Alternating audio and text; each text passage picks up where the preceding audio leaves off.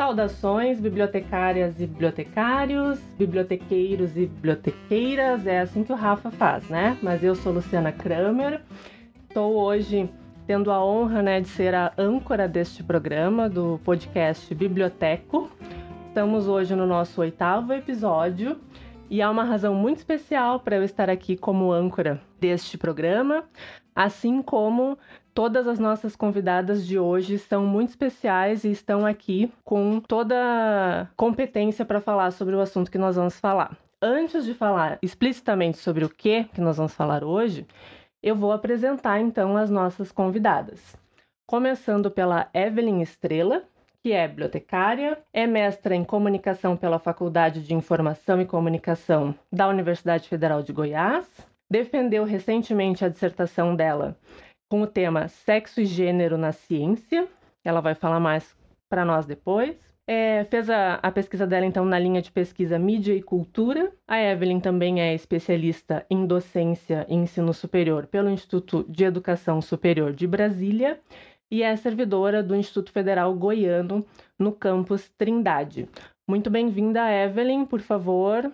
Olá, Lu.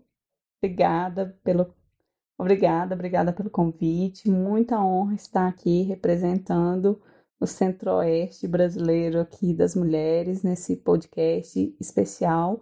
É, estou encantada de saber que já estamos no oitavo episódio, acompanho ali desde o primeiro. É uma honra realmente agradecer o convite seu, o convite do Rafa, idealizador deste, deste podcast. E é isso aí, vamos conversar e botecar. Ah, muito obrigada, Evelyn. Eu estou muito feliz que tu tenha aceitado o convite, assim como as nossas outras convidadas. Agora eu vou apresentar então a nossa segunda participante de hoje, que é a Natália Lima Romeiro. A Natália é licenciada em Biblioteconomia pela Unirio, é mestre em Ciência da Informação no programa de pós-graduação em Ciência da Informação do IBICT, doutoranda em Ciência da Informação na UFMG. Ela é organizadora dos livros O Protagonismo na, da Mulher na Biblioteconomia e Ciência da Informação, de 2018. O Protagonismo da Mulher na Arquivologia, Biblioteconomia, Museologia e Ciência da Informação, de 2019. Esse ela organizou em conjunto com a Franciele Garcês da Silva. E também é uma das organizadoras do livro Do Invisível ao Visível, Saberes e Fazeres das Questões LGBTQIA, na Ciência da Informação, também de 2019, este em parceria com o Bruno Almeida e o Carlos Wellington Martins. A Natália tem concentração nas áreas de estudo dela sobre estudos de gênero, violência contra a mulher, direitos da mulher, mídias sociais, protagonismo da mulher, ensino de biblioteconomia e licenciatura em biblioteconomia. É só isso, Nath, ou precisa mais? Não, não, na verdade foi muita coisa, eu devia ter cortado um pouquinho. É, só uma questão, é o livro do protagonismo, né? Tanto o primeiro quanto o segundo, ambos são em parceria com a Fran, né? Nossa super parceria de sucesso e, e coordenação do selo, né? Mais tarde fala um pouquinho sobre o selo da gente, selo Niota, que acho que bastante gente já está conhecendo, inclusive é o selo que organiza, né? Que proporciona que a gente disponibilize todos esses livros, né? Acreditamos na ciência participativa, acreditamos no acesso aberto, no acesso livre e gratuito às pesquisas científicas. Sou licenciada em biblioteconomia, é um curso que sempre fez parte da minha história e hoje mesmo eu vi uma postagem que a Dani Scudate é, compartilhou sobre a época que a gente trabalhava, estudava junto, né? E me deu muita saudade, né? Docência, educação é algo que eu levo para a vida. E gosto muito, muito, muito de um podcast. Então, a ideia do biblioteco, ela é perfeita, maravilhosa, ela é inovadora e é isso que a gente precisa, porque nossa, quem não gosta de fazer suas atividades ao som de um podcast com gente maravilhosa conversando, né? Tem sido sempre programas muito, muito, muito ricos e muito maravilhosos. Ai, falei demais, gente. Ah, mas é, tá aqui para falar, né? Valeu, Nath. É, obrigada ali pela correção. Mas é que também, assim, tudo que, que eu falei aqui sobre a tua, a tua trajetória é bastante relevante para o nosso programa de hoje, né? Então também não quis cortar nada. E a nossa terceira convidada já é uma veterana do biblioteco, então, Andréia Souza da Silva. Ela é professora assistente do Departamento de Biblioteconomia da Universidade do Estado de Santa Catarina.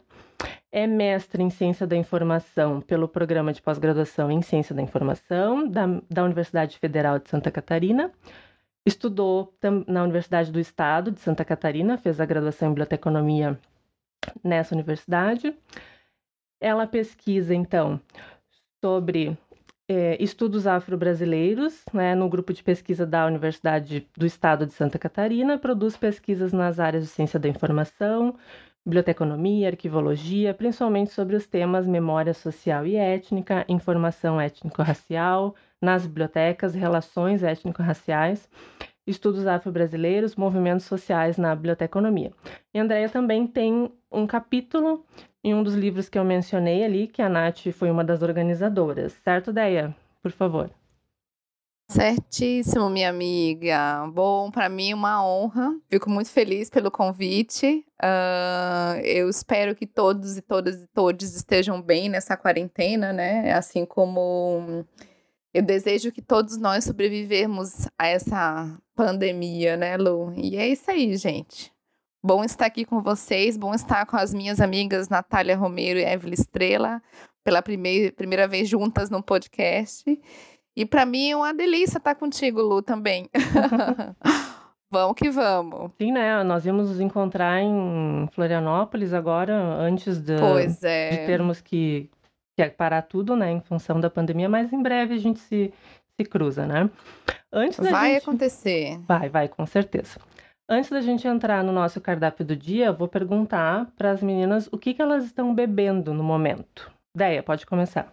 Ah, como ainda é seis, né, tá cedo, assim, então tô só na aguinha mesmo, né, mas aqui em casa eu tinha um estoque de vinho, acabou semana passada.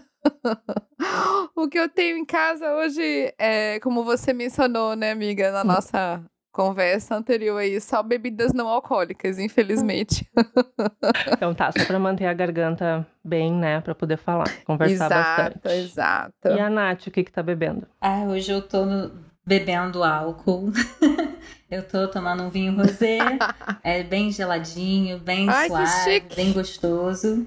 E, né, porque conversa de boteco, a gente precisa de uma biritinha, né? Acabou minha cerveja, hoje a gente tá no vinho. É isso aí, é isso aí. Muito bem, a Evelyn? Ah, eu tô igual a Déia hoje também, tô só na base da água para molhar a garganta de outros modos. Isso aí. Aqui a gente não tem preconceito, né, com bebidas não alcoólicas. Mas eu, especialmente por causa do, do episódio de hoje, eu tô tomando uma cerveja da Macuco, que é uma cervejaria aqui de Porto Alegre, feita por mulheres, né? Então, Nossa, é, é a cerveja das gurias e a gente bebe como gurias aqui, né? E é a cerveja de bergamota, hum. que é uma hum. lager, uma cerveja levinha com sabor de bergamota. É realmente uma delícia, é uma das minhas favoritas. Mas tem outras tantas muito boas. E Macuco patrocina a gente, né? Tô fazendo já a divulgação. Quem tiver aqui em Porto Alegre, confere o Instagram Ai, delas, sonho. tá? Ai, pede pra elas entregarem. Pode me patrocinar para falar alguma coisa, gente, meu sonho. Imagina, né? Eu acho que seria tudo a ver patrocinar Deve o biblioteca. uma delícia. Mas então vamos agora para o nosso cardápio do dia. Cardápio do dia. Eu fiquei nesse suspense todo, né? Por que, que eu tô aqui de âncora? Por que, que essa mulherada toda tá no programa hoje? E nada mais justo, porque o nosso tema de hoje é Mulheres na Biblioteconomia. E nada mais correto do que as mulheres da biblioteconomia, pelo menos quatro delas, né, aqui do Brasil, estarem falando sobre esse tema. O nosso papo de botequim, então, vai uh, falar justamente sobre essa questão da, da representatividade do gênero na biblioteconomia. Cada uma das nossas convidadas tem uma trajetória, é, tem pesquisas na área que vão poder contribuir bastante, enriquecer bastante o nosso debate. E para começar a devolver a palavra para elas, né, porque elas são as convidadas, eu quero comentar uh, um pouco, né, em linhas gerais, sobre como é que está esse nosso panorama da profissão de bibliotecárias e bibliotecários no Brasil, né, com base em alguns dados que eu coletei junto com o Carlos Wellington, que já foi mencionado aqui, né, nosso amigo, uh, e já foi entrevistado também do, do biblioteco. No ano passado, nós resolvemos fazer esse levantamento de dados para é, apresentar no, no, Congresso Brasileiro de Biblioteconomia 2019 e de fato apresentamos o trabalho, né?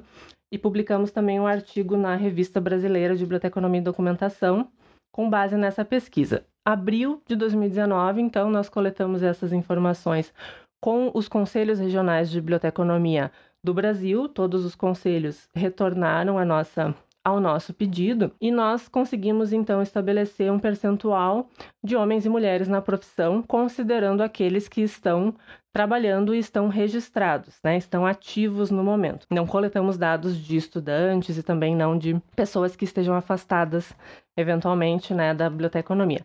E chegamos ao número de 82% de mulheres bibliotecárias no Brasil, como eu falei antes, registradas, atuando, enfim. E ao mesmo tempo, né, em contrapartida, a gente tem aí um cenário hoje de aproximadamente 50% dos cargos de presidência dos conselhos regionais de biblioteconomia, que no momento eu sou uma delas, né, que exerço a função aqui no Rio Grande do Sul, no CRB 10. 50% então homens, 50% mulheres no cargo então de uma das entidades de classe que nós temos na nossa configuração, né, de entidades aqui no Brasil. E isso nos trouxe essa inquietação, né? Nós resolvemos falar mais sobre o assunto, ler mais sobre o assunto e fizemos em novembro do ano passado um encontro com algumas é, bibliotecárias aqui de Porto Alegre, do Rio Grande do Sul, enfim, algumas pessoas, é, algumas mulheres, na verdade, né? Todas eram mulheres, embora a conversa estava aberta para os homens também, né? E nós fizemos essa conversa com elas, então, mostrando esses dados e falando, né? Inclusive,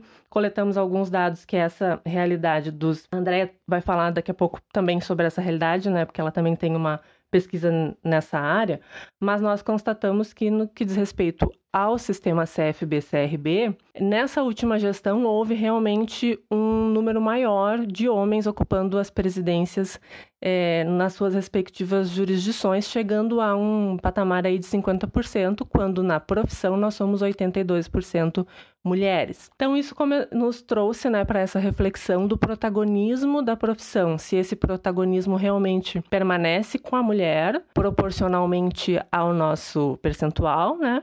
Ou se eventualmente esse protagonismo vai para os homens e por que razão, né? Então nós fizemos um debate sobre isso que eu não vou é, prolongar agora, porque eu quero que as meninas falem também do ponto de vista delas, né, das pesquisas, das vivências, mas é basicamente esse, né, o nosso mote do programa de hoje. E para começar, eu vou convidar então a Evelyn a falar do ponto de vista dela, das informações que ela tem, o que ela pensa, né, o que ela acrescenta para nós nesse sentido. Então, vai, vai muito ao encontro ao que você está falando, o que vocês trouxeram, você e o Carlos trouxe ao artigo que foi apresentado ao CBBD.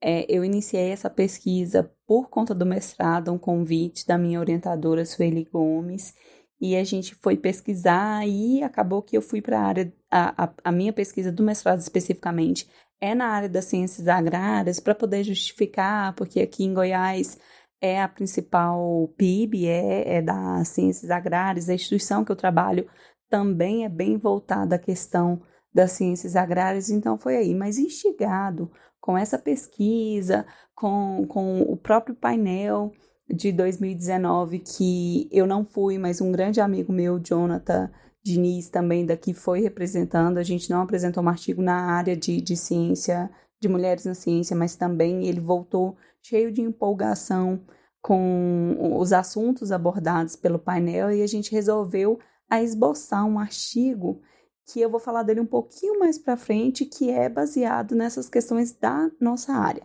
Mas o porquê que eu acho que é importante a gente falar sobre, principalmente da, da, da questão da neutralidade, da falsa neutralidade que existe principalmente dentro do eto científico, onde fala que existe né, a, os, as bases ali, a neutralidade, a divulgação científica, patatá, patatá, que na verdade não existe, porque a gente vê que as mulheres elas foram silenciadas, inviabilizadas é, de todo o processo do eto científico ou da construção da ciência. E é isso que eu trago na minha dissertação e que há N outras autoras que eu só trago mesmo, não estou defendendo, só estou trazendo e embasando essa questão, que aí tem a Senderberg, tem a Schilberg, tem a Olinto, que também é da área da ciência da informação, tem a Wolf, que fala lá atrás da questão da própria escrita, que tinham, as mulheres tinham que trocar os seus sobrenomes, e tudo isso é muito é, é, é conhecido, né, creio eu.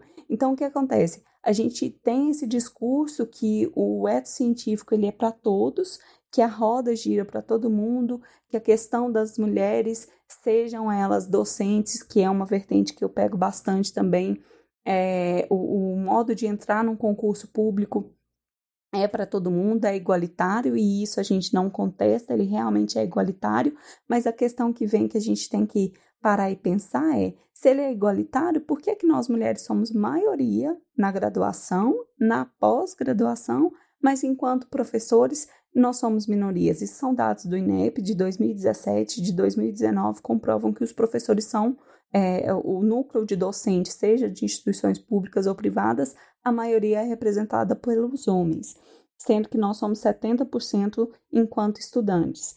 E a gente vê que a inserção da mulher, então, na ciência, ela vai, ela ela está muito aquém do que realmente a gente produz e contribui.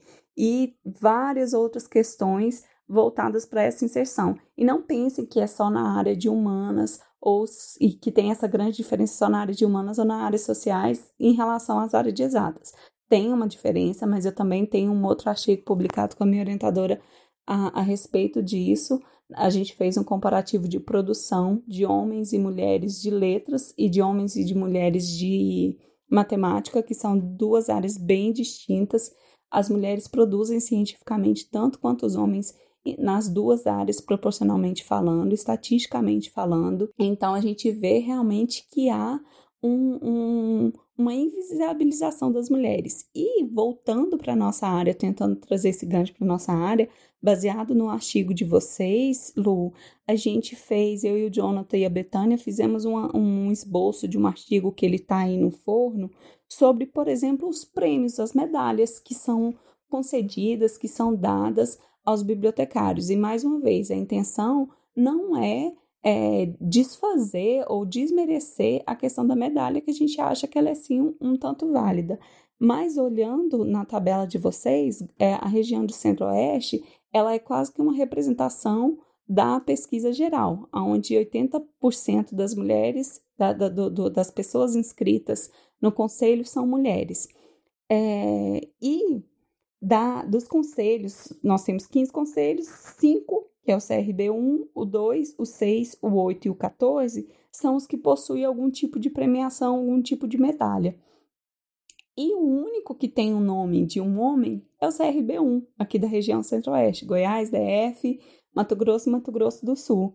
Ele tem a premiação da medalha Rubem Borba, que acontece desde 1987, e as outras do CRB2 é a Maria Lúcia Pacheco, o CRB6 é, que é Minas Gerais e Espírito Santo é Eutovina Lima, o CRB8 é a Laura Russo e o CRB14 é a Marília Damiani. Então, assim, eu, eu acredito, e talvez por estar aqui na minha bolha mesmo, é, eu vejo o quão isso é sintomático, porque é, o quão acaba que a profissão, mesmo com a maior representatividade feminina, nós não somos feministas. Um, e um exemplo para mim sintomático e claro e óbvio da região centro-oeste, e, e, sim, estou olhando para o meu umbigo, né, aqui para a minha pequena bolha, o quão isso é sintomático, o quão a gente precisa realmente trabalhar e lutar e, e brigar e mostrar as nossas garras e o nosso poder, realmente, o nosso lugar de fala,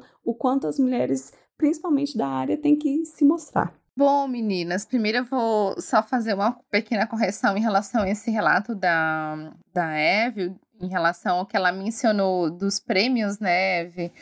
Aqui em Floripa, o CRB14, em Santa Catarina, né, não tem medalha. Essa medalha Marília Damiani, ela foi, é, ela é da CB. A CB que premia, tá, amiga? Então, a Marília Damiani, ela foi professora da UFSC, a CB, eu não lembro exatamente quando foi instituída essa medalha, eu acho que foi na minha gestão da Camila, em 2016, que a gente instituiu essa medalha.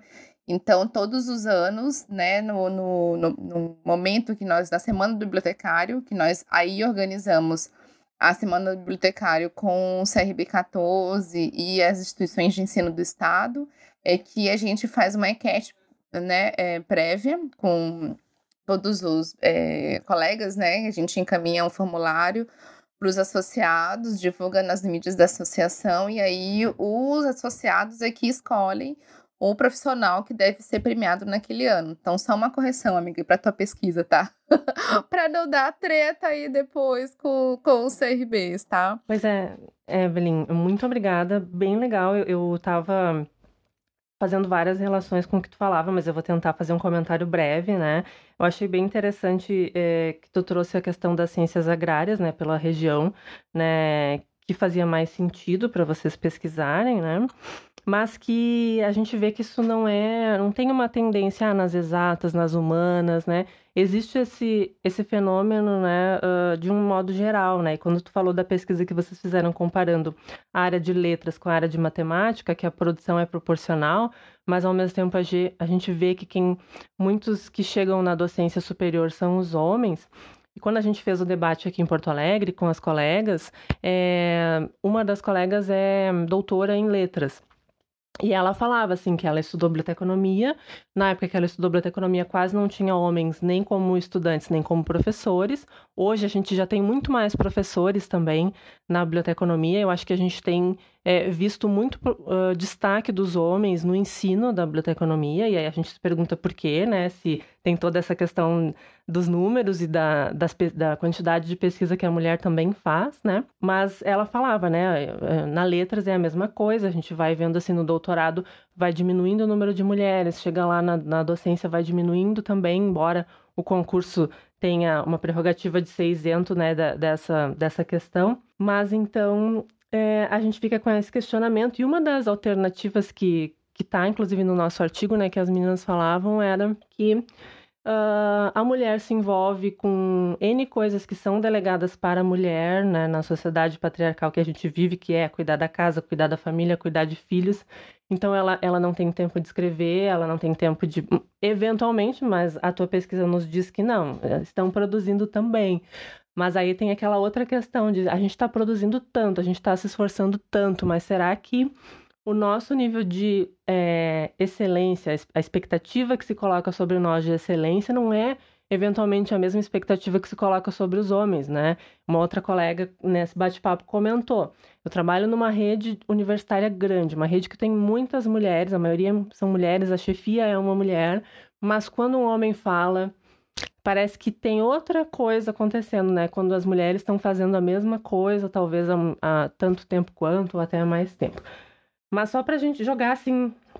Infelizmente, é, é, parece que a gente precisa desse aval. É, é uma das contestações da, da minha banca também que a gente andou discutindo. Parece que a gente precisa do aval do homem branco para poder contestar, é, aprovar as coisas que a gente fala, sendo que tem todas essas outras questões. Mas eu vou deixar as outras meninas falar, senão eu falo demais é um assunto que eu me empolgo. É, não, eu também. Mas, mas nesse sentido, só antes de, de, de convidar a Andrea para falar conosco, é, isso que tu falou eu acho que é bem interessante, porque quando a gente conversa sobre isso, às vezes a gente vê em outras mulheres, ou a gente até mesmo reproduz a questão de será que é, eu é que estou me cobrando demais não estou me colocando, porque quando a gente vê a, a radiografia atual dos presidentes de conselhos, né? Por que, que eu, Luciana, aqui na minha região, me predispus, sim, eu serei presidente, se obviamente o grupo concordar, né? Por que, que em outros lugares algumas mulheres estão, em outros não tem, tem CRBs que o único homem do grupo é o presidente. Né? Então, por que será que isso está acontecendo? E não é uma questão de dizer, não é nós é que estamos nos colocando num papel. Não, é todo um contexto que nos leva para, né? Então, acho que a gente tem que é, refletir muito sobre isso, né?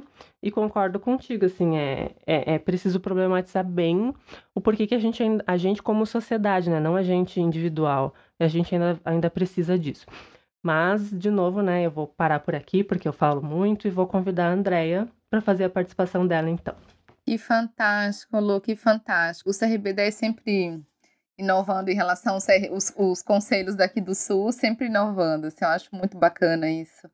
não desconsiderando os outros, né? E aí a gente, já que a gente tá falando de conselhos, né, a minha a minha, acho que das poucas, na verdade eu fiz algumas pesquisas já voltadas ao movimento associativo, mas no que se trata em relação à questão de gênero, esse capítulo que eu escrevi junto com a minha amiga Camila Burim, né, que foi a que é a atual presidente do, do da associação, né, a segunda gestão dela como presidente, né, ela foi presidente na nossa gestão de 2016 a 2017 e agora ela está nessa gestão de 2018 a 2020 junto com a Kátia Costa, né, que muita gente conhece aí, e elas estão presidindo a associação, talvez pela última vez, né, mas elas não se desgrudam.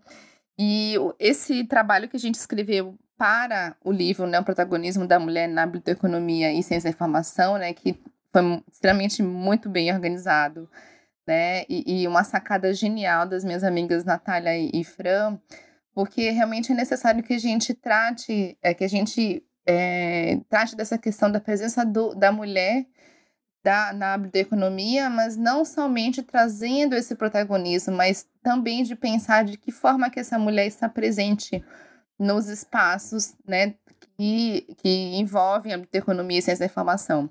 E aí, por conta dessa nossa experiência né, como militantes do movimento associativo, a gente né, pensou em criar um trabalho realmente que a gente pudesse levantar é, esses aspectos de como é que se dá essa, essa atuação da bibliotecária frente a, a entidades de classe, né? Porque não basta a gente estar tá somente como representante da entidade de classe, mas também é necessário que a gente reflita, que a gente pense em como e o que e de que forma que a gente tem que estar dentro dessas entidades de classe, né?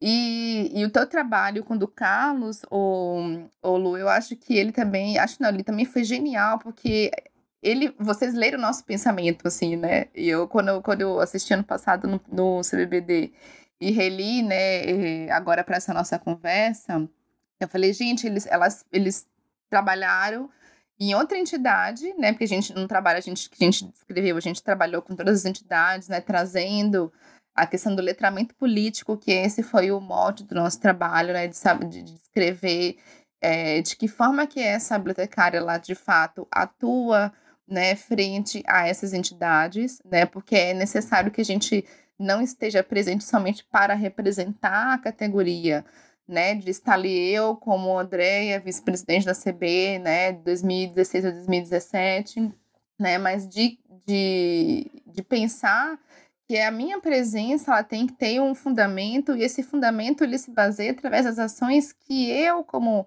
é, é, membro dessa diretoria tenho como atribuições, né? E eu acho que primeiro de tudo a gente tem que pensar que quando a gente se é, se dispõe, né, a fazer parte desse movimento associativo, se dispõe a representar uma entidade de classe, se dispõe a representar uma categoria, a gente tem que ter o que a gente chama de consciência política, né? De entender que aquela entidade, seja um CRB, seja a FEBAB, seja uma associação, seja, né, e aí uma, uma ANSIB da vida, ou uma ABCinha, ou uma associação é, estadual, de tentar ter essa consciência de que com, é, estar como membro de uma, de uma é, entidade representativa é agir politicamente, né? E como é que a gente age politicamente? A gente age politicamente pensando que, por exemplo, uma coisa que o professor Oswaldo sempre é, mencionou para mim, assim, em vários,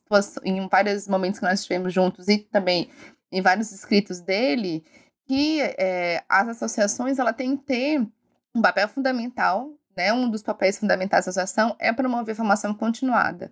Por quê? Porque a gente precisa fomentar essa consciência política, né? Tentar entender que a gente só vai conquistar aquilo que a gente deseja, os objetivos que a categoria deseja, né, para a sua sobrevivência e para a sociedade, criando ações de formação política. Por isso que o mote dessa pesquisa que a gente desenvolveu foi justamente isso, né? Tentar identificar, é, a, tentar fortalecer a importância de um letramento político, porque eu acho que a pior coisa, né? Eu acho que eu não fui nenhum pro CR... não, não agora metendo pau no CRBs, não, tá, gente?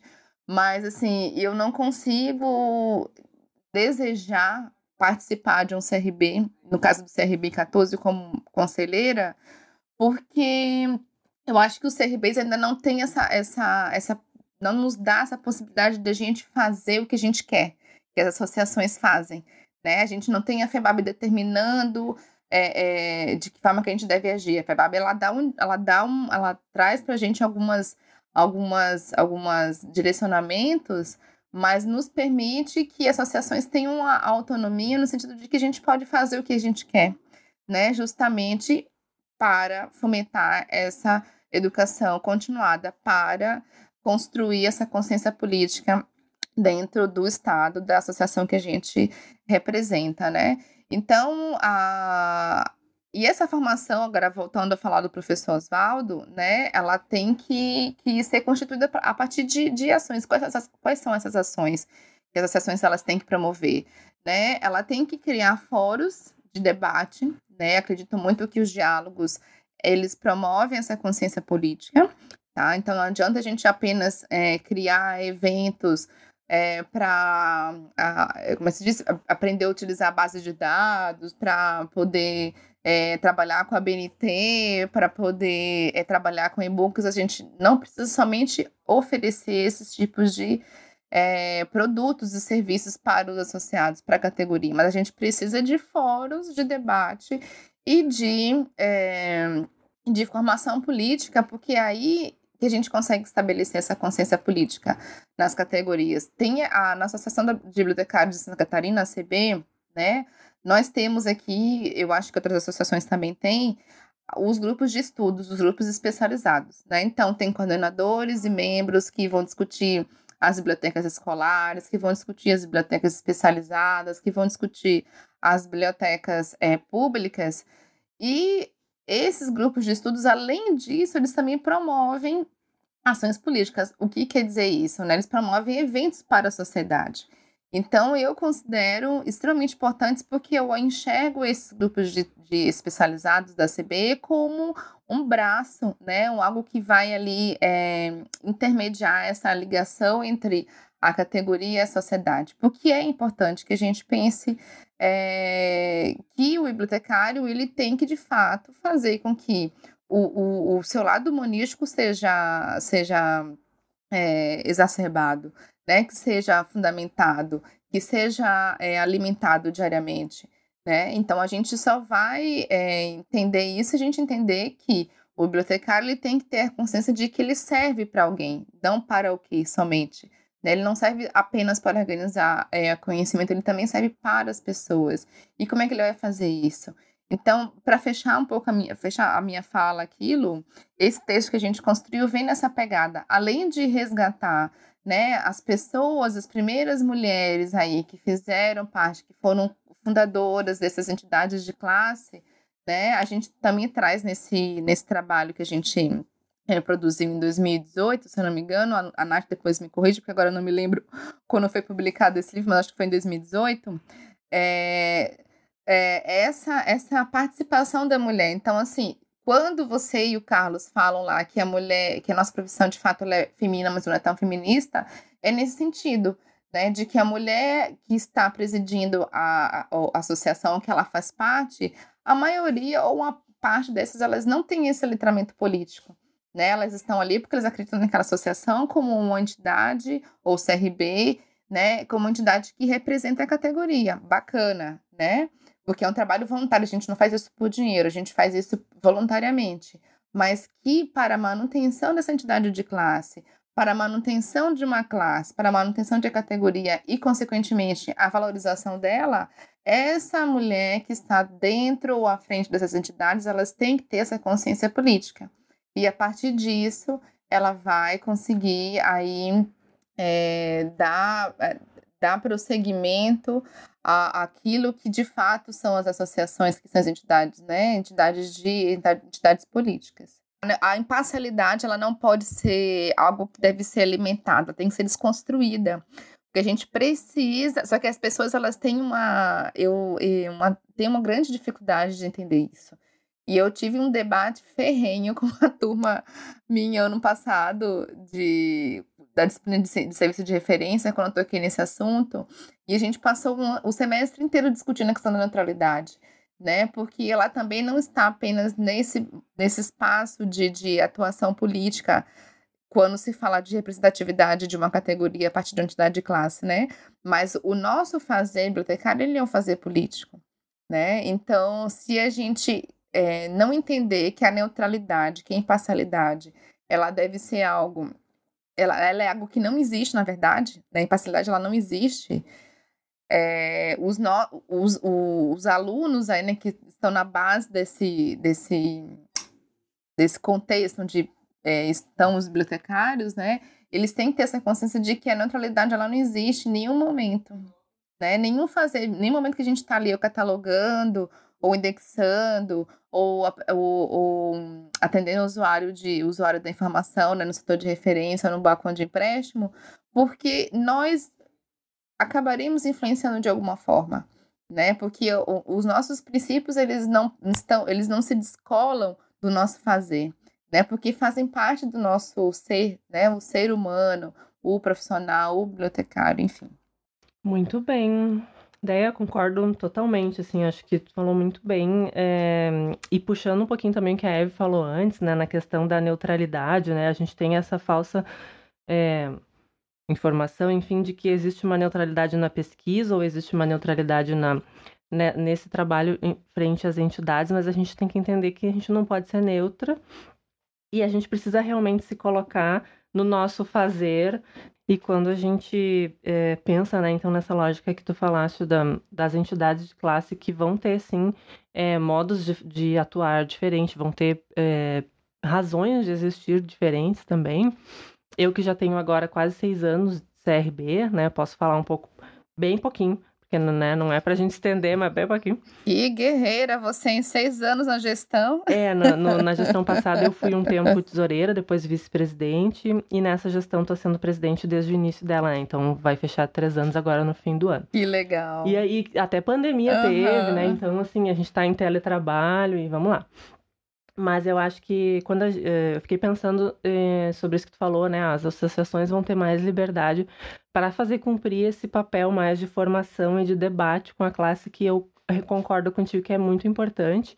E quem está no CRB, então eu posso falar por experiência, né? A gente tem é, uma responsabilidade muito mais, é, vamos dizer assim, protocolar com toda a questão da legislação da profissão, né?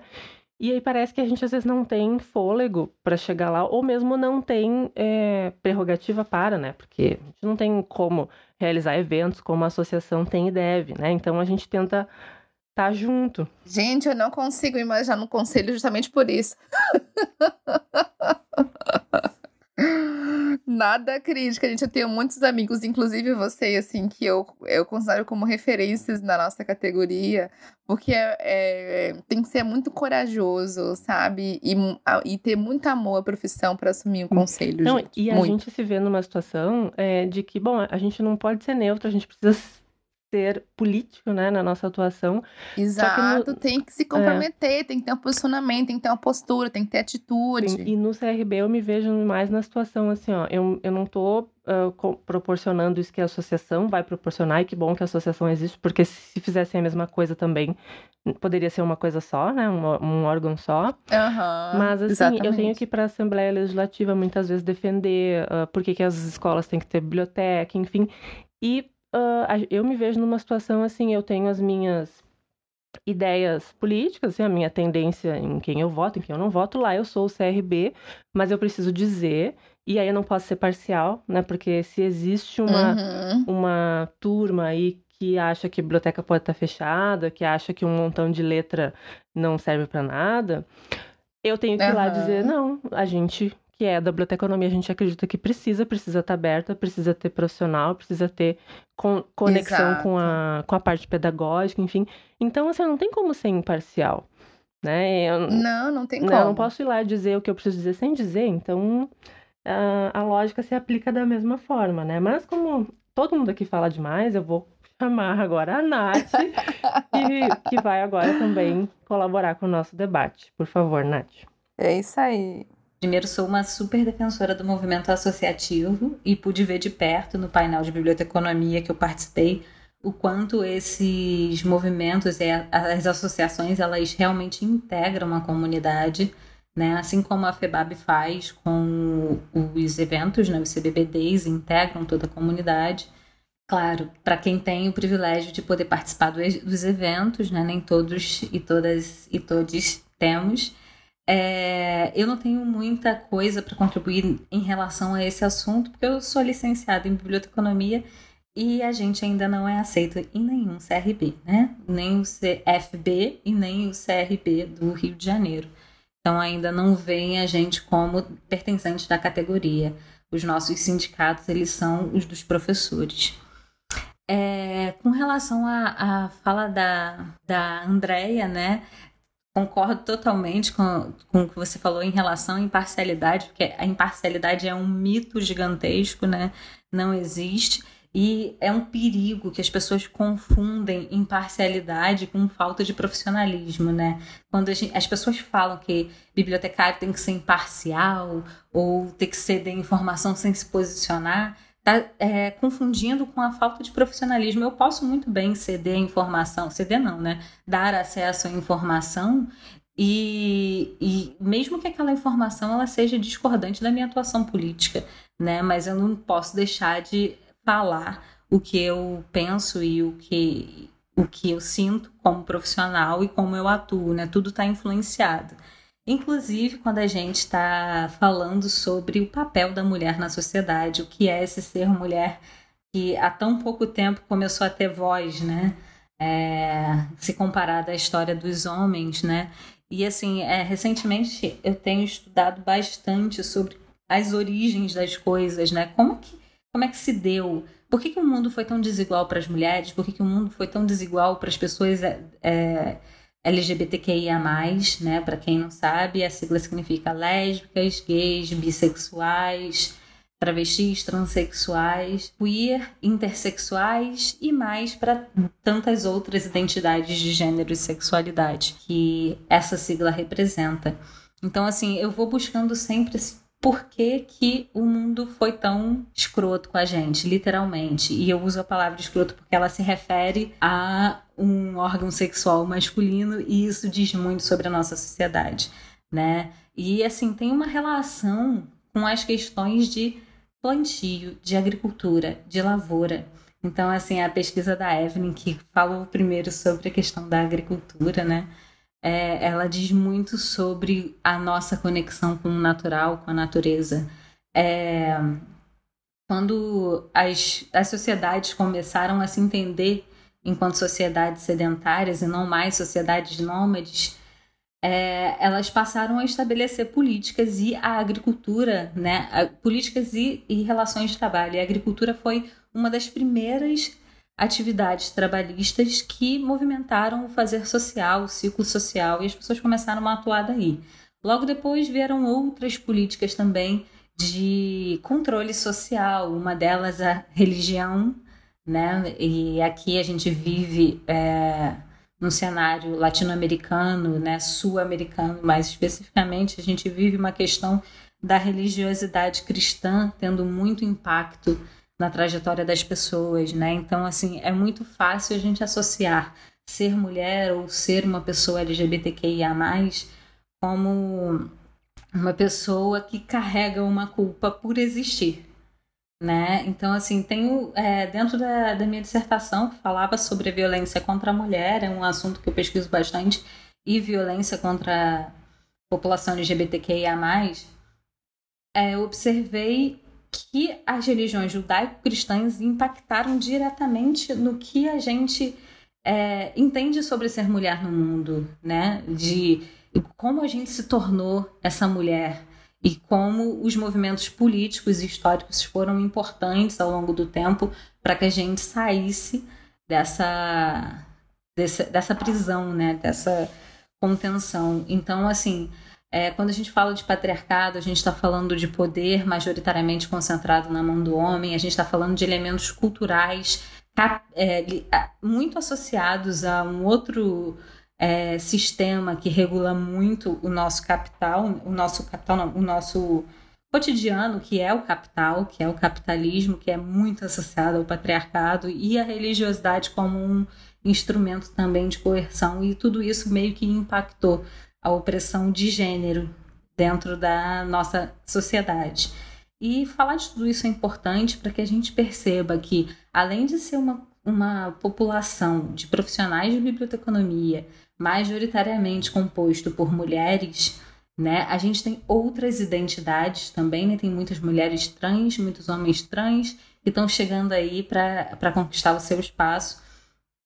E como a cultura impactou para que a gente até hoje continue falando dia do bibliotecário, mesmo sendo uma profissão, uma profissão majoritariamente feminina, né? Assim, tem muito mais mulheres e a gente ainda comemora o dia do bibliotecário, né? O quanto isso impacta na nossa autoestima, o quanto a, a, a, formação dos currículos privilegia que a perpetuação dos saberes continuem, continuem sendo hegemônicos. E assim, não vai dizer, ah, mas não pode deixar de falar dos clássicos, fala dos clássicos, mas também fala dos contemporâneos. Né? A gente tem que começar a, a colocar na docência, porque eu acredito muito que a partir de dos estudantes e das estudantes de biblioteconomia, né, do corpo discente, que a gente movimenta as discussões dentro da área. E é ali que surgem as maiores questões e as maiores motivações para fazer profissional. É, no ano passado, é, eu dei uma disciplina de gênero, informação em questões de gêneros, como estágio docência lá no UFMG, junto com a Ana Luísa Verkman e com o meu orientador Fabrício Nascimento, da Silveira. E a gente teve, assim, foi, foi um turbilhão de emoções. Primeiro, porque era é, uma primeira oportunidade de promover uma disciplina, né, tanto para mim quanto para a Ana Luísa, que abordasse questões de gênero, e outra porque a partir dela a gente começou a pensar o que, que é o gênero na sociedade. Porque, e na biblioteconomia? Na biblioteconomia a gente vê muito relacionado questões de gênero como sinônimo de mulher né? A gente vê muito, muita pesquisa sobre mulher, muito trabalho sobre mulher, né? Então, assim, ou, ou, estudos comparativos entre homens e mulheres, mas as questões de gênero, elas são muito mais abrangentes, né? Não existem só esses gêneros, existem muitos outros, né, é, gêneros que não estão compartilhados se a gente pensar nessa concepção biológica e binária, né, biológica não porque eu acredito que gênero tem a ver com biologia, mas né, no, num pensamento de que a gente vai construindo a desconstrução dessa, desse pensamento hegemônico que durante tanto tempo disse que uma pessoa que nascia com vagina naturalmente era uma mulher e um homem que nascia com pênis naturalmente era um homem. Hoje em dia a gente já tem um corpo discente diversificado, então como professoras e professores precisamos nos atualizar. Né? Tem uma pesquisadora chamada Margaret Hago, da, das Ciências Sociais, que ela, ela fala, é, duas na verdade, a Michelle Perrault, que é francesa, e a Margaret Hago, que é brasileira. É, elas falaram sobre a existência e a possibilidade de se construir uma epistemologia feminista ou uma epistemologia que privilegiasse o olhar de mulheres, e tudo isso é, é altamente possível, né? tanto uma quanto outra defendem. Então, por que, que a gente não inclui esses estudos femininos, feministas? Femininos não, porque feminilidade é uma performance né? e não uma categoria mas por que, que a gente não inclui esse olhar das mulheres? O que seria uma epistemologia feminista? Uma epistemologia feminista é o olhar da mulher, a pesquisa da mulher sobre a ciência, o olhar que a gente tem sobre o ambiente científico, que é diferente dos homens. A gente tem uma trajetória diferente.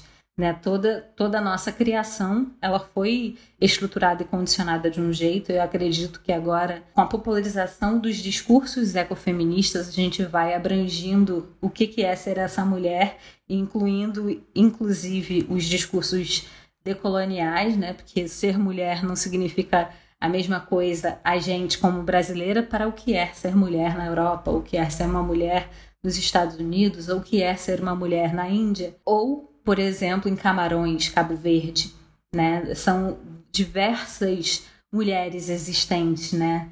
Num conceito mulher. Existem, existe muita diversidade por aí. Então a gente precisa incluir a diversidade e construir novas epistemologias, porque é a partir dessas epistemologias que a gente muda o conhecimento filosófico e cultural das mulheres e sobre a nossa área, e a partir daí a gente com, começa a construir uma autoestima mais, mais fortalecida, né? Quem sabe, a partir da mudança dos currículos, a partir dos diálogos e a partir da inserção da diversidade, tanto de gênero quanto de sexualidade, como pessoas que têm é, é, lugar de fala e que ocupam esse lugar de fala dentro da biblioteconomia, quem sabe assim a gente modifique a data comemorativa do nosso dia profissional para dia da biblioteconomia ao invés de dia do bibliotecário, né? Então assim a gente desconstrói algumas coisas que já estão dentro do nosso é, arcabouço cultural porque é muito, muito, muito urgente que a gente quebre esses paradigmas, né? Mas a principal mensagem que eu quero deixar mesmo é em relação a como é importante que a gente atue nas bases para modificar a hegemonia. Então, é como é importante que a gente atue dentro da sala de aula, que a gente dê voz aos nossos estudantes, né, as estudantes e estudantes, para que o nosso discurso muda e para que a gente aprenda, porque assim, quando eu dei aula sobre gênero, eu aprendi muito mais sobre gênero do que eu tinha aprendido toda a minha vida. Né? Principalmente porque eu sou uma mulher lésbica recém-descoberta. É, é muito. Recém-descoberta, não. Recém-assumida. E descoberta a gente sempre sabe, né? Mas recém-assumida, que só tive força e voz para admitir o que eu queria, né? O, o, qual é a minha sexualidade a partir do contato que eu tive dentro das universidades. Né? Então, assim, a, a, a graduação é o espaço de principal troca, de principal crescimento e de maior responsabilidade de professoras e professores de biblioteconomia. Então, que a gente faça desse espaço um, um ambiente de trocas significativas e inclusivas. É, e assim, acredito que as pessoas que vão se associar nas associações de biblioteconomia que vão concorrer aos conselhos regionais e federal de biblioteconomia também vá, é, vão incluir essas pautas, porque essa geração está sendo formada aí e ela vem com um olhar diferenciado sobre as questões de gênero e sexualidade e a diversidade étnico-racial que precisam ser associadas sempre. Né? Não existe a gente pensar é, no que é ser mulher e, no, é, e dissociado do que é ser uma mulher negra para uma mulher negra, né? Como uma mulher branca antirracista, o que eu posso fazer sempre é tentar ouvir e saber que a minha realidade não é a mesma que afeta a minha companheira do lado, né? E, as outras pessoas de outros pertencimentos étnicos.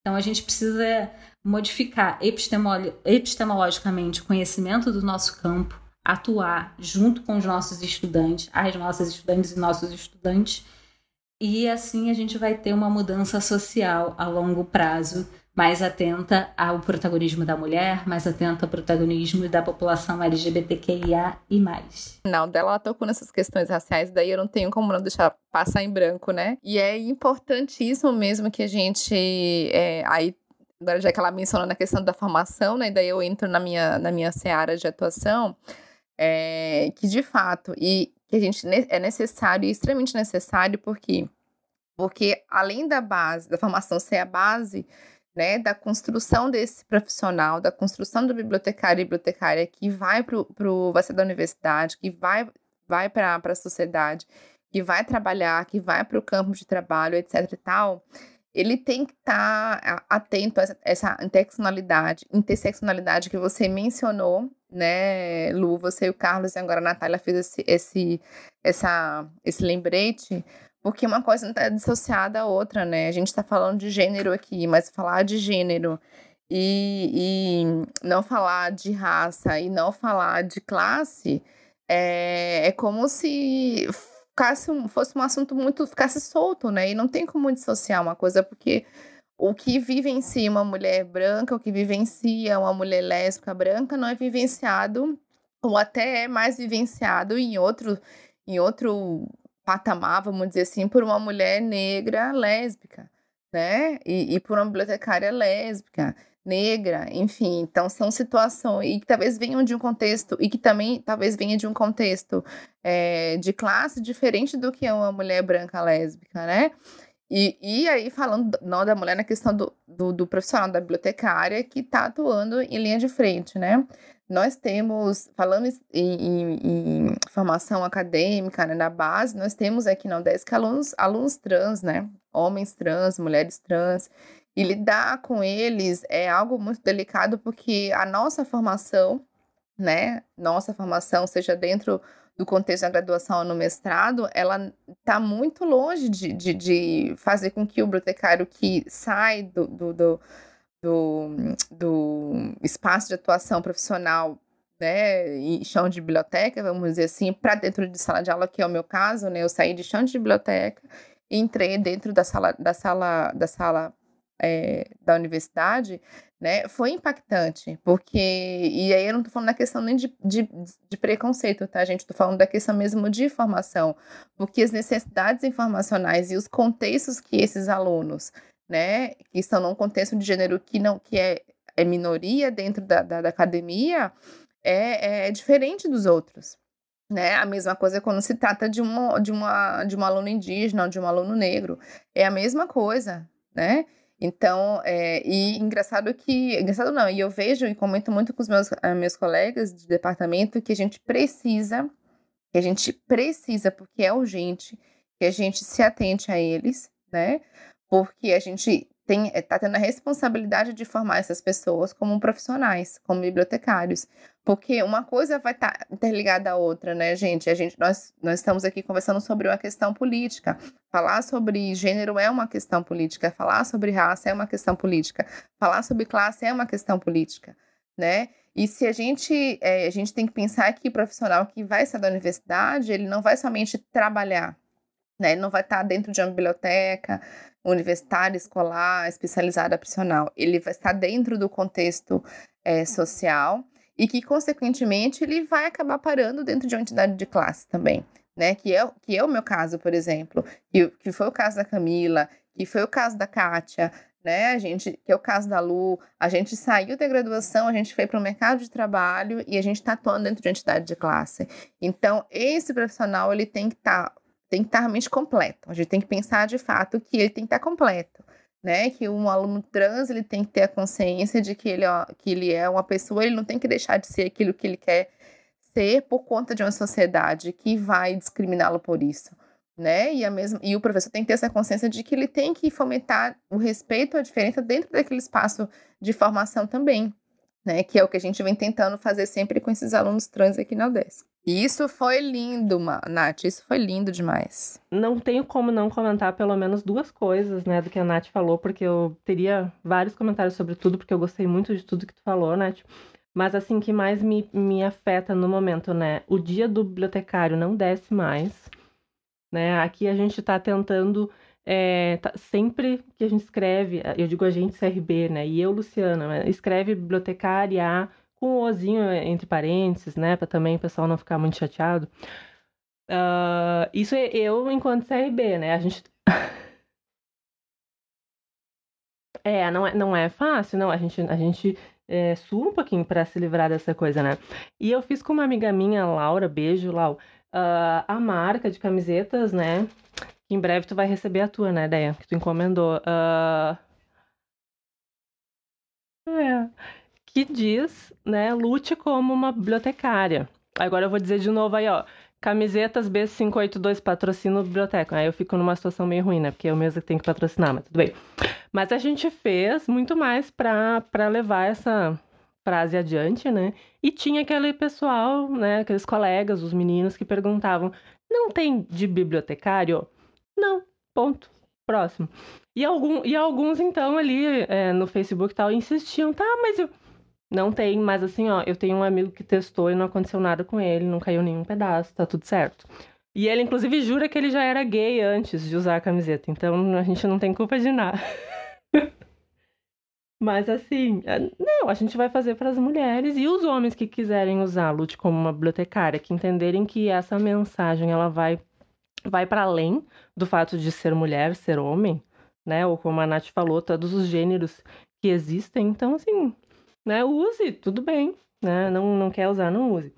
E sobre a docência, eu quero contar bem rapidinho uma situação, porque eu estou lecionando na Universidade de Caxias do Sul, no curso de Biblioteconomia à Distância, e, a, e eu estou lecionando, uma das disciplinas é descritiva, né, a descritiva 2, e a gente está é, estudando com os alunos a parte de cabeçalhos para pessoas. E eu estava lá repassando com os alunos aquela questão das regras, do, do código de catalogação, enfim, e até lembrava mais ou menos o que a Deia falou lá no primeiro biblioteca que ela gravou, da questão assim de que a gente tem que se desprender dessa coisa de que tem disciplinas que são técnicas e a gente só vai pensar no técnico e tem disciplinas que permitem a gente ser é, político, enfim, a gente ser agente de verdade. Não, a disciplina técnica também está aí para isso.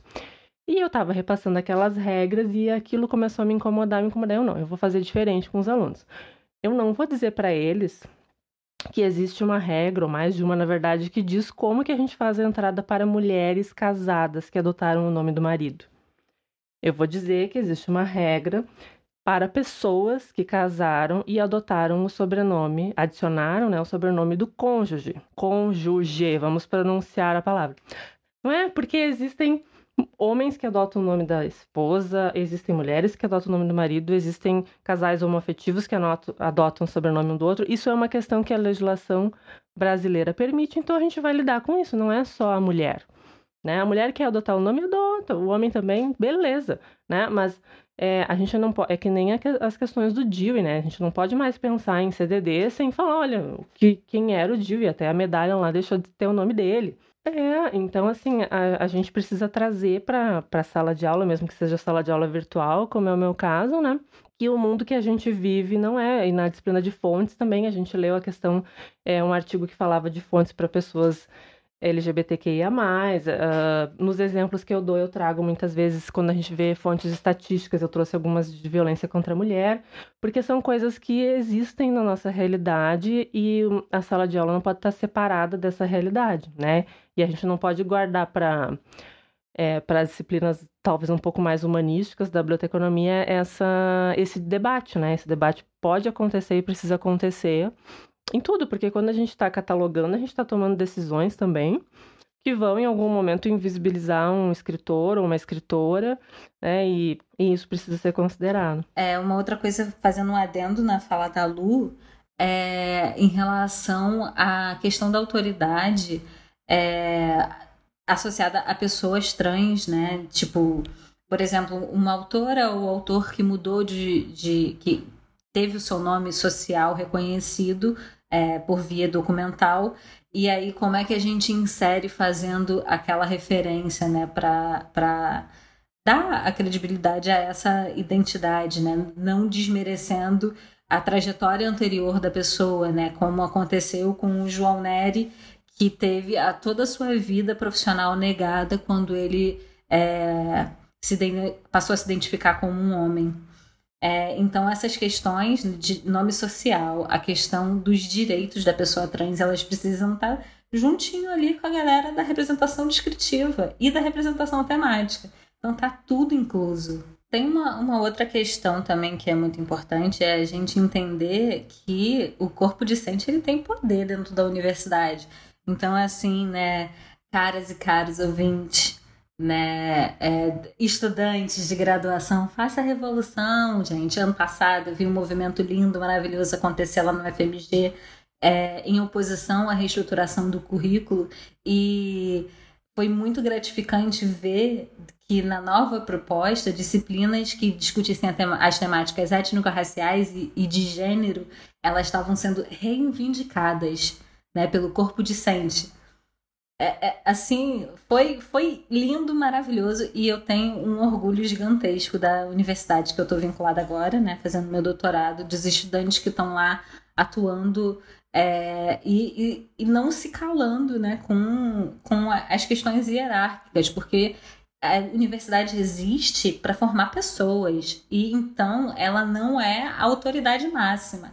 Estudantes têm todo o direito de reivindicar as suas necessidades enquanto é, é componente curricular. Então, assim, agora eu aproveito para convidar todas as pessoas que estudam a biblioteconomia na graduação e na pós-graduação a inserção tanto de uma questão epistemológica feminista, uma questão epistemológica de gênero, quanto a estudar as questões de informação e questões de gêneros dentro da biblioteconomia, para a gente ter uma visão para a diversidade muito mais preparada, né? Gurias, nós vamos encaminhando para o final, mas antes nós vamos fazer a rodada de shots. Rodada de shots. e para a rodada de shots, tem uma pergunta é, muito gostosa e muito difícil também, eu acho. Não sei como é que foi para vocês. Eu também tenho uma resposta que eu quero dar, mas eu vou pedir para vocês primeiro. E a pergunta é: qual a maior brasileira de todos os tempos? Vou começar com a Evelyn, que ela tá muito quietinha. Nossa, e aí você deixa a parte mais difícil. então, é, pensei muito e voltando ao que a gente conversou, acho que antes, eu vou pro barris, barrismo, né? Eu vou ficar aqui no centro-oeste mesmo. E para mim, eu acho que por, por tudo que ela representa é, para a biblioteconomia em Goiás, a sua força, a sua, a sua visão muito à frente, porque muito eu formei em 2008, 2007, 2008, é, e a professora é uma, é uma professora, né, que foi a minha orientadora, então, recém-saída do mestrado, ainda tem muita paixão. É, para mim, de todos os tempos aqui dentro do Centro-Oeste, dentro do próprio umbigo, dentro da minha bolha, vai ser minha orientadora, Sueli Gomes. Lógico que tem N outras, mas acho que pelo, pela a paixão mesmo do, do recém-saído do mestrado, eu vou colocar ela, Sueli Gomes, bibliotecária, doutora, é, que discute muito desses assuntos que a gente está falando aqui desde quando eu entrei na faculdade em 2004. Então eu vou, vou colocar ela como a maior brasileira. É isso. Muito bem, grande homenagem. Agora então vamos para a Nath. É, eu vou homenagear como maior brasileira a Marielle Franco, porque foi e vai ser por muito tempo uma semeadora né, de, de mudança, de respeito e valorização da vida acima de tudo, né, da população negra, da população LGBTQIA+, das mulheres. Né, foi uma super voz no Congresso e uma super voz na, na política brasileira. Né? Ela mudou muito a realidade de muita gente no Rio de Janeiro e inspira muitas pessoas. Então, como uma brasileira que eu é, identifico como referência, né? É, eu vou homenagear hoje Marielle Franco, sempre presente. Muito bem. Ideia? Vou na mesma linha da Nath, sim. Também tinha pensado a Marielle, né? Mas como ela já citou, tá, é, eu vou citar a Lélia Gonzalez, gente, né? Acho que poucas pessoas conhecem a nossa área quem é a Lélia Gonzalez. A Lélia Gonzalez foi intelectual, política, professora, antropóloga brasileira, né? Mineira que atuou no Rio de Janeiro, foi é, uma das fundadoras do Movimento Negro Unificado, que é uma das entidades do movimento negro mais atuantes e, e, e fortes no nosso país, né? Foi professora da PUC do Rio de Janeiro. Enfim, é uma pessoa que escreveu, é, tem muitos artigos, muitos trabalhos né, relacionados aí não só ao movimento negro, mas principalmente ao feminismo negro, né? Tem um texto dela que eu adoro, né, que são as americanas do Brasil e sua militância, que ela escreveu em 88, né, tem 32 anos esse artigo. Então, eu considero como uma das mulheres mais fodásticas desse país aí. Muito bem, ótimas dicas também, né, de mulheres aí que a gente pode procurar é, a pesquisa, a, a produção, né, também.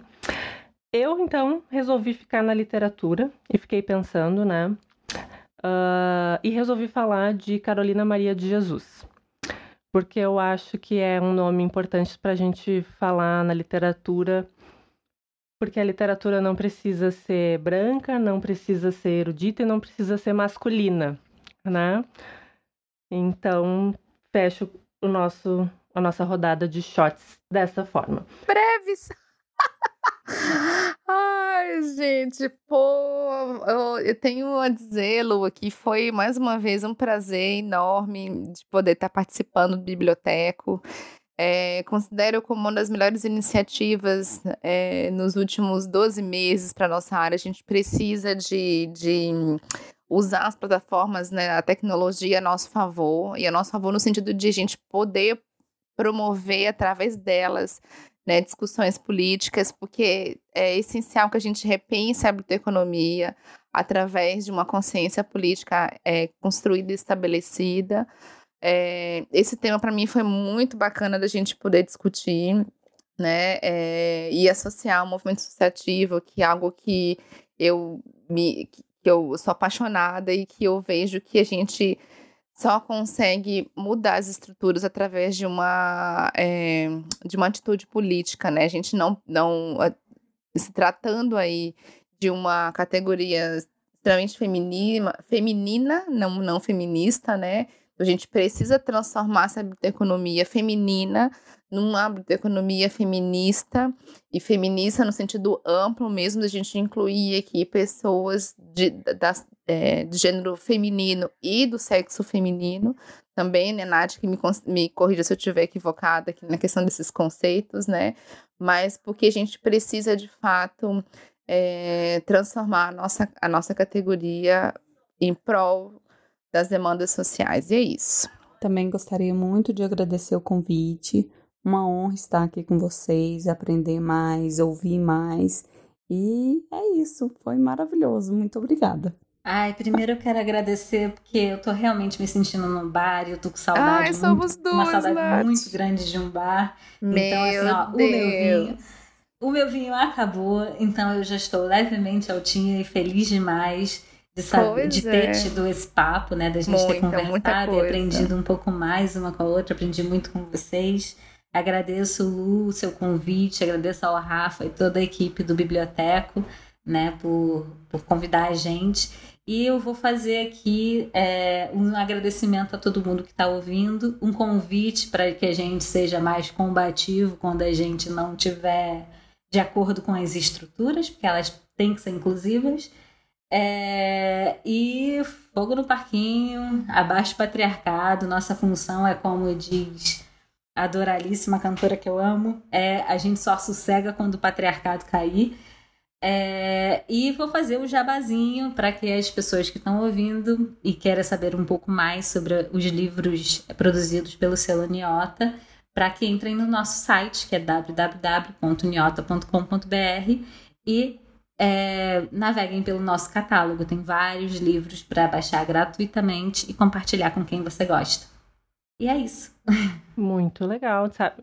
Sabe que o, o invisível, do invisível ao visível, eu tenho ele impresso, que o Carlos me mandou. Sim, sim, foi eu que coloquei no correio. É, e ele disse: Eu vou mandar pro teu trabalho, porque eu quero que quando tu abra, assim, cause na biblioteca. Mas lá no meu trabalho isso não causa, todo mundo achou muito legal. Ai, que maravilha! é. Então, Gurias, eu quero agradecer muito a participação de vocês, foi ótimo. Todas com muita coisa a dizer, né? Então eu agradeço muito, agradeço ao Rafa e ao Ricardo, que primeiro me convidaram para participar do biblioteco, daí eu participei, daí não deu certo, a gente teve que gravar de novo, eu participei de novo. E no fim eles agora estão me pedindo para ancorar, vai ter mais outras pessoas que vão ancorar por aí em breve, né, que eu tô sabendo. Mas eu quero fazer uma, uma brincadeira que se ficar muito sem graça a gente corta depois, tá? Mas quando eu vi pela primeira vez o Rafa divulgando que ele ia fazer um podcast chamado Biblioteco, eu não, eu não, não me caiu a ficha de que era a junção de biblioteca com boteco. Então eu pensei, puta que pariu, eu não tô acreditando que eles conseguiram colocar no masculino a palavra biblioteca. Essa é boa. Depois da gente ter que diz, dizer dia do bibliotecário, não sei o que, eu, eu não tô acreditando. E eu nunca tinha dito isso pra ele, então vamos ver eu, se a gente corta ou não corta essa parte, tá? Até porque ficou meio mancada, assim, deixa da minha aí, parte, né? Aí. Como assim tu não viu que era biblioteca como biblioteca? Não, não corta. Não, não vira. Deixa essa parte. Mas então, Gurias, valeu. tem que deixar. Ah, muito obrigada a todo mundo que, que vai com certeza nos ouvir, né? O nosso programa. E até o próximo. Até o próximo. Biblioteca, Beijo, então. obrigada. Beijo. Até o próximo, gurias. Foi um prazer estar aqui com vocês. Beijos grandes. Beijo. Tchau, tchau.